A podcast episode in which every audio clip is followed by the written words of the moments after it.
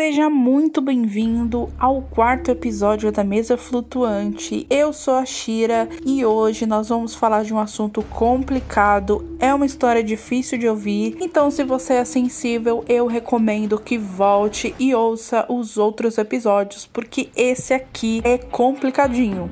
Nós vamos falar sobre uma das histórias mais terríveis do Japão, Junko Furuta. Ela nasceu no dia 18 de janeiro de 1900 1971, na cidade de Misato, no Japão. Ela tinha dois irmãos, um mais velho e outro mais novo. Junko estudava o seu último ano na escola Yashio Minami High School e era reconhecida como sendo muito bonita, inteligente e tímida. Por mais que fosse muito popular, ela nunca era vista em festas organizadas pelos colegas. Ela não fazia consumo de álcool ou de drogas e o seu dia a dia consistia em ir para a escola e de lá ia direto para o seu trabalho de meio período como garçonete. Tudo aconteceu quando Junko Junko não retribuiu as investidas de Hiroshi Miyano. De acordo com alguns colegas, Hiroshi havia desenvolvido uma espécie de crush por ela e ficou furioso quando foi rejeitado. Hiroshi era conhecido como lado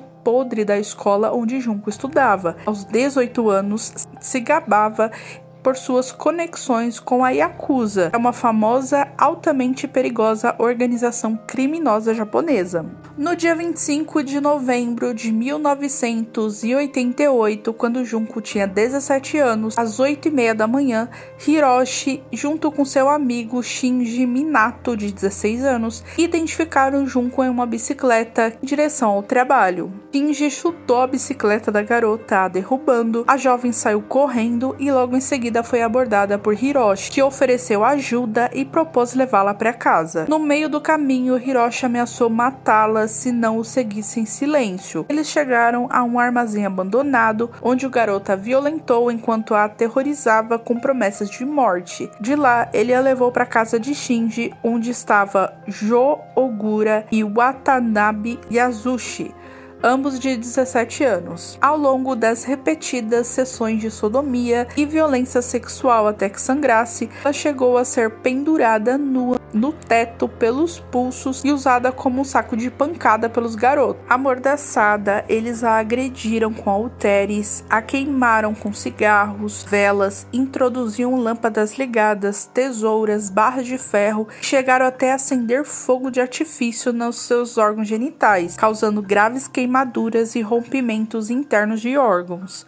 Amigos e outros membros da Yakuza foram convidados por Hiroshi para espancarem e praticarem orgias. Eles deixaram Junko sem comer nada por vários dias, e quando sua refeição chegava, era forçada a comer baratas e a beber sua própria urina. Amarrada dos pés à cabeça e nua, a garota era largada do lado de fora da varanda durante o inverno. Derramaram cera quente em suas pálpebras, teve agulhas espetadas em seus seios e os mamilos arrancados com um alicate. No dia 27 de novembro, os pais de Junko entraram em contato com as autoridades para reportar o seu desaparecimento. Porém, Hiroshi a obrigou a telefonar para os pais e dizer que havia fugido de casa com alguns amigos e que não retornaria mais, para deixarem de procurá-la. Os pais de Shin Shinji sabiam as monstruosidades que aconteciam embaixo do teto deles, mas temiam o envolvimento do filho com a gangue. Por isso recusaram os pedidos de ajuda da garota. Quando Junko tentou ligar para a polícia sozinha, foi pega em flagrante e, como punição, teve as pernas incendiadas, causando queimaduras de segundo grau. Estima-se que ela foi violentada 400 vezes. Em consequência das pancadas na cabeça, a jovem passou a sofrer ainda mais convulsões extremas extremas. Em 20 dias, ela havia perdido a capacidade de se mover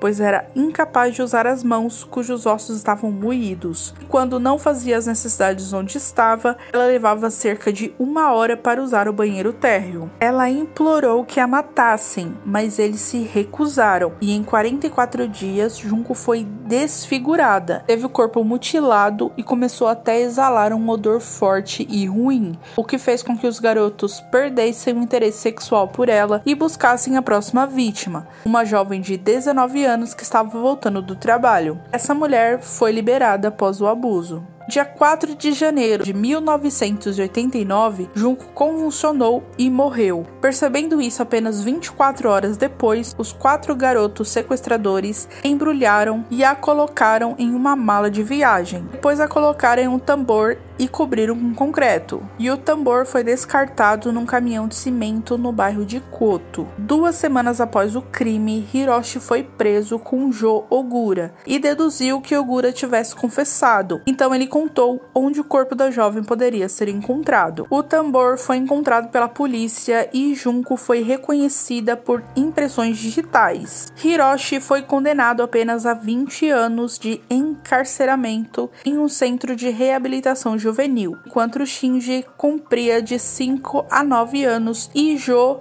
Ogura foi sentenciado a oito anos. O impacto do caso foi tão grande que demandou mudanças no sistema penal do Japão, principalmente no quesito de jovens serem julgados como adultos. Junko foi enterrada no dia 2 de abril de 1989 Diante do caixão, a sua melhor amiga fez questão de acalmar o espírito da jovem, dizendo: Ouvi dizer que o diretor lhe entregou um certificado de graduação, então nós nos formamos juntas. Eu nunca vou te esquecer, Jun Chan. Não há mais dor, não há mais sofrimento. Por favor, vá e descanse em paz.